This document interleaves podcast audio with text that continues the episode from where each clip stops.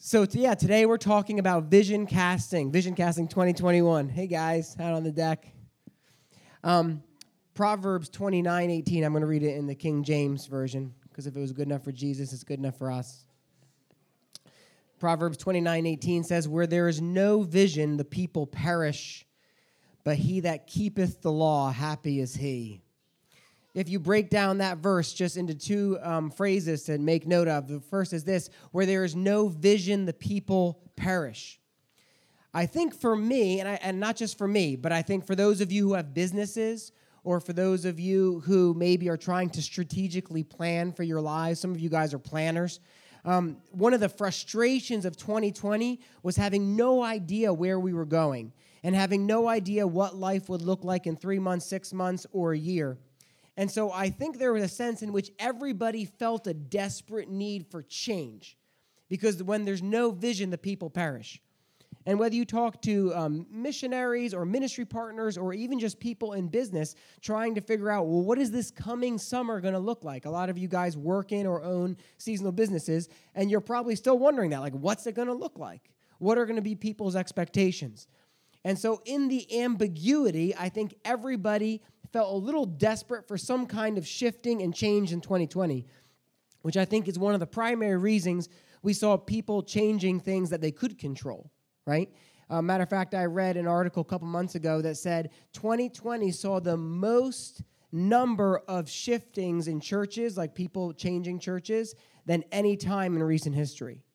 And I think it's because of this idea where it's like, well, I can control this, and I need some kind of change in my life or I'm going to freak out right? That's why people did home renovations and the whole nine yards. See, where there's no vision, the people perish. Churches need vision too. Um, churches need vision as well. And the second part of that is this but he who keeps the law is happy, or it's really the word blessed.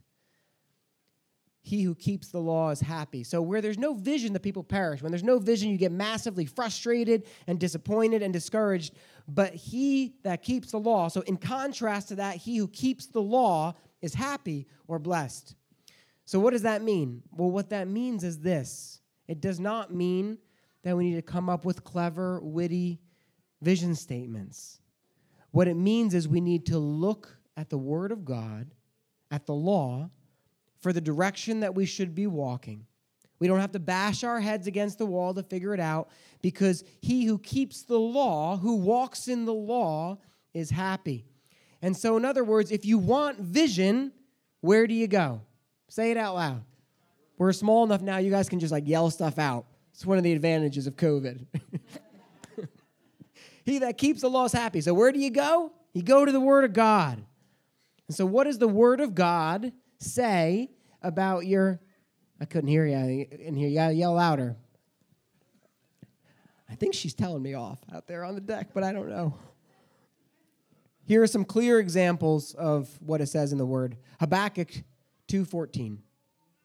For the earth will be filled with the knowledge of the glory of the Lord as the water covers the sea. The earth will be filled. Not might be filled if you don't mess it up. No, it will be filled with the glory of the Lord. I remember um, going to Indonesia the first time, maybe I guess five years ago, with Matt and Scotty and David, and we were flying over that ocean, looking down at all the atolls, which are these islands that just, you know, jut up into the uh, kind of bursting forth through the ocean, and thinking about that verse: the earth will be filled Revelation 7 9 and 10. After this I looked, and behold, a great multitude that no one could number from every nation, from all tribes and peoples and languages, standing before the throne and before the Lamb, that's Jesus, clothed in white robes with palm branches in their hands. And they cried out with a loud voice Salvation belongs to our God who sits on the throne and to the Lamb. And so God tells us what the end vision, what the end goal is. What's the end goal from Habakkuk 2:14? The glory of the Lord covering the globe as the water covers the sea. What's the end vision, the end goal from Revelation 7, 9, and 10? I saw a great multitude from every nation and tribe and people and language, all worshiping the Lamb. Matthew 24, 14. And this gospel of the kingdom, this good news of the kingdom, that the king died on a cross and was raised from the dead so that sinners like you could join him. This gospel will be proclaimed throughout the whole world as a testimony to all ethnicities, and then the end will come. And so you don't have to wonder, well, what is God's vision? God's vision is clearly established in the scripture, scriptures. And when we keep the law, when we return to what the Word of God says, we are blessed because we are actually walking forward in what God desires for us. You follow me? So the Bible gives us God's vision. And what is God's vision? Proclaim the gospel to the whole world, saturating the globe with the glory of God. That is God's vision. That is God's vision. God is not concerned with whether Revolve is the biggest church in New Jersey or the smallest. God's vision is that the gospel is proclaimed to the whole world, therefore saturating the globe with the glory of God. That is his goal. And as people of God and as a church of God, which is the people of God, everything we do, everything we think, everything we push must further that end goal. What end goal? That end goal. That is God's end vision. And so it must be your end vision. That's why we pray the way we pray. That's why we give the way we give. That's why we focus on the locations on which we focus. And so that's God's vision. Well, what about God's mission? The mission is how you accomplish the vision. How does God, in other words, expect us to get it done? If that's God's vision, that's his end goal, then what does he expect us to do in order to accomplish it? Well, first and foremost, underscore, put in bold, italicize, highlight, and put in red font. God does the work. God does the work. Jesus said in Matthew 6 44 to 45, Nobody comes to me unless the Father who sent me draws him to himself and I will raise them up on the last day. It's written in the prophets, they will all be taught by God, and everyone who has heard and learned from the Father comes to me. In other words, God draws, God teaches, you learn, and you get resurrected by God. God does the work. God does the work. He draws, He convicts, He empowers, He rebirths, He regenerates, He glorifies. That's how God gets it done. Second, God invites us to join him in the work. Like when you're in kindergarten and your school has a Christmas bazaar and your dad gives you $30 so you can buy him a best dad hat and it's printed backwards and sideways and you give it to him back for Christmas. All right? The point is that God is doing the work, but he invites his children to join him in the work. And so, what do we do? We look to see where God is already moving, where God is already drawing, where God is already pulling people by His Spirit, and we just show up and join Him. Some of you guys 20, 30 years ago read the Henry Blackaby Experiencing God book. It was really popular in the 90s and the 2000s. That's exactly what he says. Find where God is already at work and join Him. See, God has an end vision to saturate the world with his glory and the gospel, and the plan to do that is his people, which we call the church, his called out ones, his gathering, his ambassadors, his army, the people of God. What does he expect them to do? He says, Be witnesses to what you have seen, what you have heard spread the word, pass it on, proclaim the gospel. Here's a couple scriptures Mark 16, 15. And he said to them, Go into all the world and proclaim the gospel to the whole creation. Pretty straightforward. Matthew 28, 19 to 20. Go therefore, make disciples of all nations, baptizing them in the name of the Father, the Son, and the Holy Spirit, teaching them to obey all that I've commanded you. And behold, I am with you always to the end of the age. And who does he send? Well, David pointed it out during worship it says they came to the mount at which he had directed them, and some worshiped them, and others doubted. He sends doubters every day. I was thinking about that this past week. The demoniac, naked, chained up, tearing at himself. Jesus casts out all of his demons and throws him to a bunch of pigs. This guy probably needed job skills. He probably needed people skills. He needed some clothes. He needed general things. And what does Jesus say? No, you just need to go tell people what the Lord has done for you. I'm pretty sure you're more equipped than the demoniac, assuming you have clothes on right now.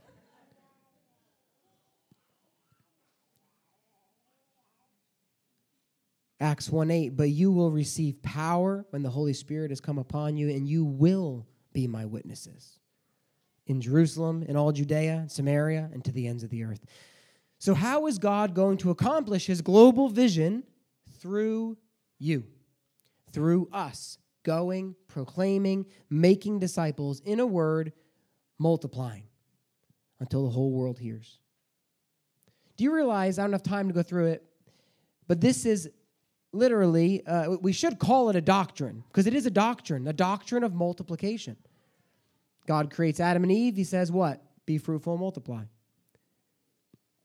After the ark, what does God say to Noah? Be fruitful and multiply. What does he say after the scattering? Be fruitful and multiply. What does he say to Moses throughout the Torah? Be fruitful and multiply. I will multiply the people. Moses, if you want, I'll start over with you and I will multiply people after you. See, God gives us these real life metaphors like procreation to teach us spiritual truths. And the spiritual truth is that as we are reborn into a new family, we spiritually procreate. And Jesus says in the Great Commission, be fruitful and multiply until my globe is saturated with the glory of God.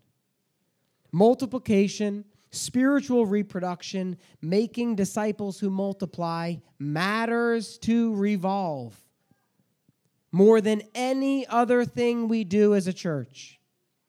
Why? Because it matters to God.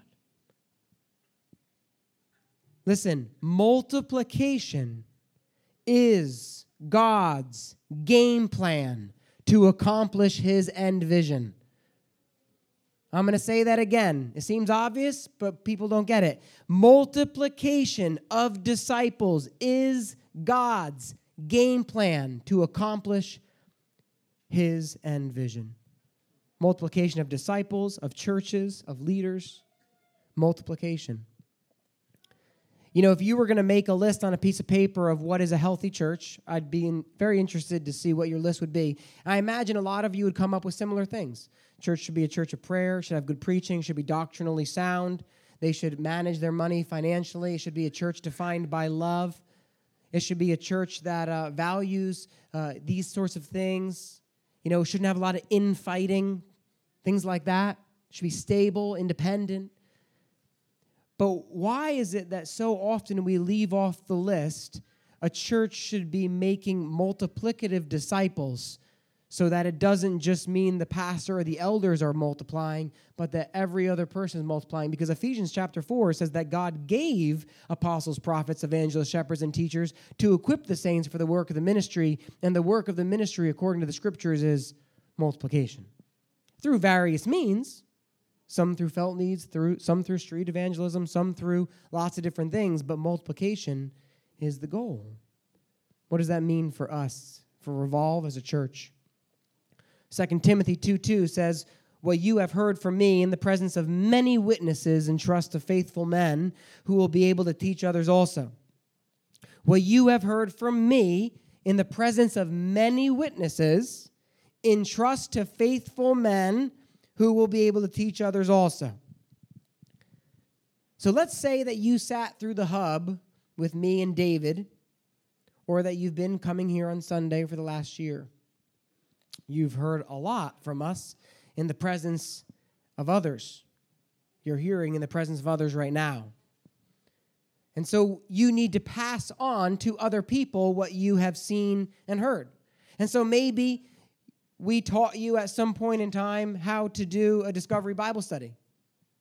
Maybe you went through this. You need to pass on to other people what you have seen and heard.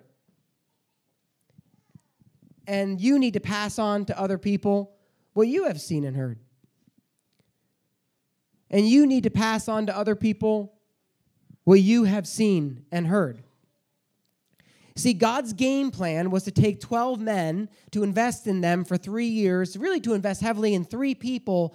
And rather than investing in uh, 10,000, he invested in 12. He invested heavily in three. He invested not in methodologies or in ministries, but in people who multiply.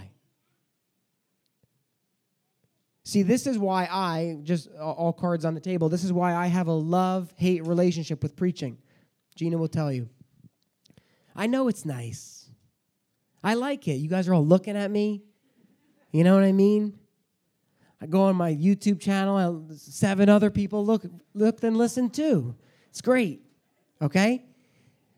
But it's not replicable. In other words, if you think the way to make disciples is by preaching, then you're going to feel like I can't go and preach a 50 minute sermon going through the book of Haggai. It's not replicable. It's good. I'm not saying it's bad. But if you read through the book of Mark with your friends using the Discovery Bible Study, and then you have them at the end of six months gather some of their friends and read through the book of Mark using the Discovery Bible Study, and then at the end of six months you encourage them to do the same using the Discovery Bible Study, the reason we like it is not because it's a silver bullet, but because it's replicable. That's why we like it. That's the reason we like it. It's not that we think it's better than one thing or another, it's replicable for people to do. So let me explain something to you here. If, uh, if let's say that Bob and, and Ryan and myself, we gather and we start reading through the, the book of Matthew using the Discovery Bible Study. And then after the end of three months, I say, hey, Bob, get two of your friends, whether they're believers or not believers, start reading the book of Matthew exactly the way we've been doing it, that you hear, obey, and share what you do. And I say, Ryan, do the same thing. And I'm going to find two other guys. And then at the end of three months, the guys who they've been reading it with, they say, hey, go find uh, two friends to read the book of Matthew using the Discovery Bible Study um, and you do that. And so, by the in other words, we start with three, and then three, and then three, and then three. Do you know how many people will have read the, the book of Matthew using the Discovery Bible Study at the end of one year? Anybody want to take a guess? 243. That's beginning with three people. 243 people. That's multiplication. Whereas if I lead someone to the Lord every other day this year, it will not be 243 people, and they will not be invested in well. Multiplication, not addition, is what we need to be focusing on. So, when do the elders get excited? Well, it's a good first step to be discipled. And it's a great second step to begin pouring into your friends, sharing what you're learning, whether they know Jesus or don't. And it's excellent if your friend begins doing that with his friends. But the goal is to see that continue into deeper generations consistently with the same DNA. And this is what we see in 2 Timothy 2 2. Who are you pouring into? More importantly, who are they pouring into? And do you know who they are pouring into? You know your grandkids. Who are your spiritual grandchildren? This is what I care about. This is what we aim for. This is what we try to equip for. I'm going to tell you a secret. I have a one track mind. I care about making disciples who multiply. That's all I talk about. Christian will tell you. I'll text him five in the morning. 11 p.m. It's all I think about. It is truly what I focus on. And since at Revolve, we don't want to do anything that doesn't serve the vision to see the gospel proclaimed to the whole globe so the glory of God is saturating the world, we don't do a lot of the things you might expect us to do based upon your understanding of cultural Christianity in America. Truth be told, COVID eliminated some of the things from Revolve that weren't serving that end vision. And we might never boot them back up again. I mean, if this has taught us anything, it's that you really don't need a lot. We actually need less than we have right now. We're a single issue organization disciple multiplication. And so the things that we do serve that end goal fostering spiritual vitality. In other words, how to read the word, how to pray. Why? Because we want healthy multiplication. Because there's bad forms of multiplication like cancer. We want healthy multiplication. So spiritual vitality is important. Um, discipleship groups, simple communities where you should learn to hear, obey, and share together. Did you know that the single greatest variable in multiplication is not, so stop saying it, whether or not you're equipped? Did you know that statistically, and I can point to research that proves this, whether you have a one day training or a 24 month internship, statistically, the person leads the same amount of people to the Lord and multiplies them. Do you want to know what the single greatest factor is statistically?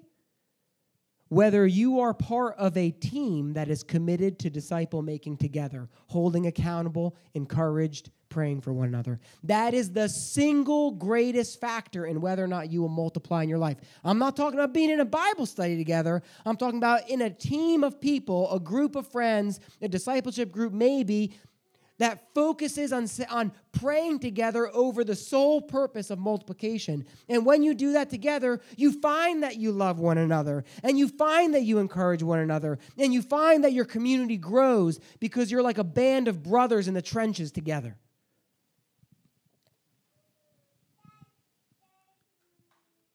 The hub, our boot camp or training center, why does that matter? Because multiplication isn't nearly as complicated as we assume it is, and everybody from a child to a senior should be able to do it. And doctrine, because we want to equip you with tools to know how to grow for life. Because we aren't just supposed to grow old together, we're supposed to mature up together. And so in 2021, we're going to just keep circling back to these core ministries because this is how we keep moving the ball forward. You see, as elders, we exist to equip you to love God, love people, make disciples, and teach others to do the same. And if we can keep it simple and basic like that, it will multiply faster because simple things grow and simple things multiply. And that's why we have things like the trifold. And that's why we have things like this big blue rack card, which we couldn't make any bigger. And so you need to ask the Lord for wisdom for what you need to keep moving forward this year so that we can come alongside you. So that we as a church can keep walking forward towards the end vision, which is saturating the globe with the glory of God by spreading the gospel. You see, there are a whole lot of church things that fall outside of that focus. And although they may be nice, chances are we won't do them. Because this is what we want to focus on. So what we're actually going to do now, we're going to have 15 minutes. If the elders would come back in, we actually have some questions that I wrote, and we just wanted to have the elders have a time of just kind of responding to those questions for the next 15 minutes or so. So elders want to come in and or come forward. And so I just wrote down a couple questions with these guys. And what I'm going to do is read some of these questions and then just give them a chance to respond or, or react or share something that's on their heart after listening to this, uh, this sermon. I thought David was waving at me for a second. I was like, Dave, I'm right here. I was looking, I was waving to some of the members of my disciple making community. Yeah. All right. So, um, I don't know how you what you guys had on your mind in terms of obviously I'm not going to list all, read all of these questions, um, but maybe uh, I'll list a couple questions and maybe you guys can respond to it. Does that sound good? So thinking about God's vision and the state of the world, why is what Revolve is doing so crucial for us to take seriously? Or maybe, you know, what did you learn about church this year in 2020 that will help us move forward in 2021? As you think about what God wants to do, what we should be doing, what are some things that come to your mind? Um, my, my, name's Steve, by the way. Um, just in, in, case some of you may not know me, um, this is uh, Dave, and this is Christian. Christian was referenced in Bill's sermon. Uh, Dave was as well. Breton and I were not. Um, so we need to work a little bit harder. Uh, this, this is Breton. Uh, so one of the one of the things that I was thinking about in relation to the question that uh, Pastor Bill asked was, um, I, I, was drawn to the, the story of Mary and Martha, and um, I'm sure many of you know that story. I think it's in, uh, in the end of Luke chapter 10, where, where basically um, um Jesus appeared to the home of Mary and Martha and uh, their brother Lazarus. They were uh, very good friends. Um, and Mary was worshiping at the feet of Jesus while Martha was very, very busy um, organizing and administrating and serving and cooking and dele- delegating, and she became actually upset with her sister because her sister wasn't helping. And she came to Jesus and basically asked Jesus to be her advocate in order to get Mary to be more involved.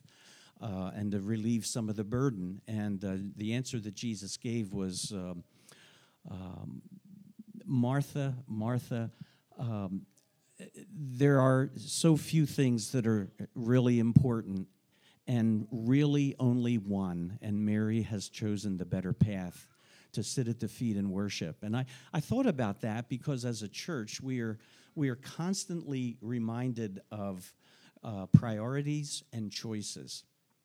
And sometimes it's not a matter of whether we focus on the good versus the bad, but rather the good versus the goodest.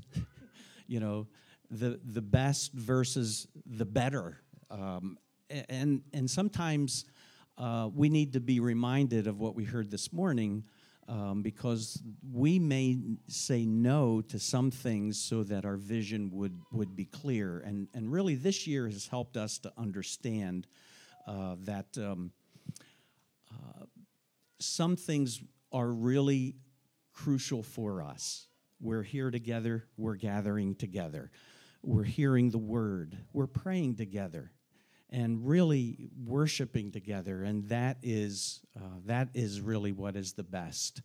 And uh, so, one of the things I learned this year was to be focused on, on really what is the highest priority. And we hope to be continuing to do that.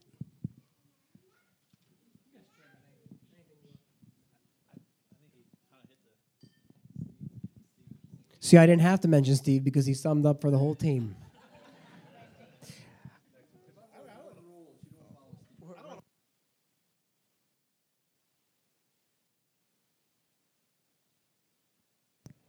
All right, so talk to us, Christian, about why being part of a discipleship relationship is a non negotiable for every believer. And if you could convince every person here to do one or two things this year, what would it be? I think the first point is, is that God commands us to be discipling, right? Matthew 28, that's what Dave mentioned first thing in the morning is, is how we are commanded to be in discipleship or making disciples in that relationship. The second point is, is that we are to, you know, one of the things we emphasize is how we are to connect with God's community and God's mission. And so through discipleship, that naturally happens. And so, um, one of the things that Pastor Bill had mentioned, uh, the second point was 2 Timothy 2 2, where we want to find men that we can faithfully entrust this good news so that they can then pass it on. And so that's why it is so essential for us to be di- naturally discipling others, is because when we do that, it is then being faithfully passed on to others. And so I'm not going to have a long, drawn out answer like Steve, because he's not. he, he's much more intelligent than me. I was trying to say it nicely. Good, good save, Christian. and and you know we we are quoting 2 Timothy two two, um, where it says entrust faithful men. We don't think that it should only be men. I just want to clarify that so nobody gets the wrong idea. You know, this is the language they use refers to people, so you should entrust faithful people who are going to disciple other people. Um, I'll just read a couple more of these questions, and then these other guys can share. What's one thing you wish you had understood about Revolve's DNA five years ago? And what do you want everyone in this room to understand about Revolve, who we are, and why we do what we do? Or what is something that you know that you and Revolve need to grow in this year if we're to walk forward in this vision? David or Breton?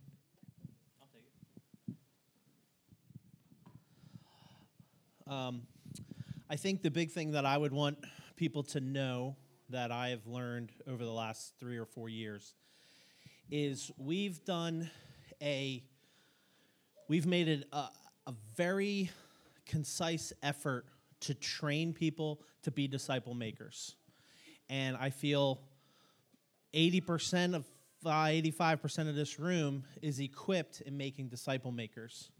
But i think um, the bigger thing and if you've taken the hub class uh, deuteronomy 6 love the lord your god with all your heart soul mind strength we talk about making Shema statements. If you've been through the class, you know it. If you haven't, well, you're spiritual statements. But the, the first part of that is to love the Lord your God. And that desire to make disciples who make disciples is birthed out of a love for God. And um, I feel like um, if there's anything I would have learned over the last five years is I can equip you and teach you how to do a discovery Bible study, how to prayer walk, how to do the one hour prayer wheel. But if you're not falling in love with Jesus more and more every single day, those tools are, are pointless. So, um, and it becomes Phariseeism. Is that a word? I was going to say Pharisaical. Pharisaical. Thank you. And um, so, you know, just fall in love with Jesus more and more every day. And it's like when you have, you know, a new baby, you're going to show everybody the pictures of your new baby because you love that baby. And um, so, yeah. Anybody? Just say whatever you want. Just say whatever. Yeah, I'll be the black sheep too. I guess it's fitting. It's like almost a visual black sheep. Plus, it keeps the mystery. So, um, the yeah, there's no mystery.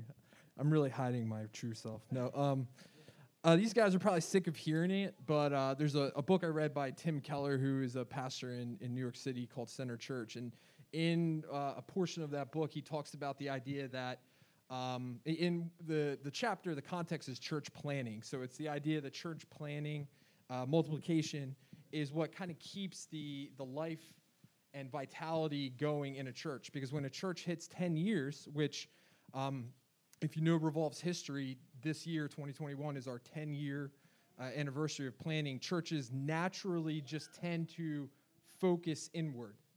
They lose that outward missional drive that they first had when they planted um, just because statistically i guess it's you've become established. You start caring about things that most churches are supposed to care about according to the culture. Um, and so we're like i said we're hitting that point and so this vision sunday is super critical because we need to make sure we then fight against that because just like if you're not using your muscles, you begin to lose them quicker and quicker as you age. This is something that our church is now aging. Um, and so, if we're not very careful about maintaining that, that health, that energy, that stamina in terms of fulfilling the mission that God gives to His church, uh, we're going to lose it probably very quickly. Uh, and we'll get caught up in things that are, are eating up bandwidth that shouldn't be eating up bandwidth. Um, because ultimately, and, and I'm, you know, Bill's quoted this a million times before. It was a perfect sermon to do it, but he didn't. John Piper has an amazing quote that says, Missions exist because worship doesn't. Uh, and everything Bill said essentially implies that thought that the goal is we want worshipers of God. Like if we we've talked about in the doctrine class that really the chapters that we could just focus on are the doctrine of God and the doctrine of worship tied into the fact that we're image bearers. That is our aim. You were created to worship, you were created for worship, you were created worshiping. Um, and so we want to see people worship God because that's what they're created to do. And so, yeah. Okay. So, anybody have questions or comments if we left something out or something's unclear? I mean, you can feel free to just talk because we're shrinking every week. What do we do after this sermon? Um, what we're going to do in the next week is we're going to give some sign-ups for trainings, okay? And I really would encourage you guys if you are already trained and you don't know where to begin, you need to go back and start praying through your social circles, where you live, where you work, where you learn, where you play. And you need to start asking God to show you who you should be inviting into a discipleship relationship. They don't have to know the Lord. It could be people who do not yet know the Lord, or it could be people who do know the Lord, but they're not mobilized or growing. Okay, I would strongly encourage you when you find those kinds of people to one, let us know so that we can provide ongoing coaching, and to invite them to begin reading the word together. I'm going to go out on a branch here and hope none of the elders stab me in the back. But if you only have time in your week for one meeting during the week, like in during instead of your discipleship group, where you have to choose between your discipleship group or choose between meeting with three friends who do not yet know Jesus, I would rather have you leave your discipleship group and begin meeting with those three friends. Okay? Because you're never going to multiply if you don't move. And so it's crucial. Some of you, you could have three meetings a week, right? Your kids are grown, that sort of thing. Those of us with little kids, that might not be an option. I'd rather have you choose a discipleship relationship that you're pouring out because you're being poured into here, and then we can pour into you relationally at other time slots. Do you understand what I'm saying? Other questions, comments? I didn't get stabbed. questions, comments? What did I leave out? Someone's going to come up and be like, You forgot to mention this.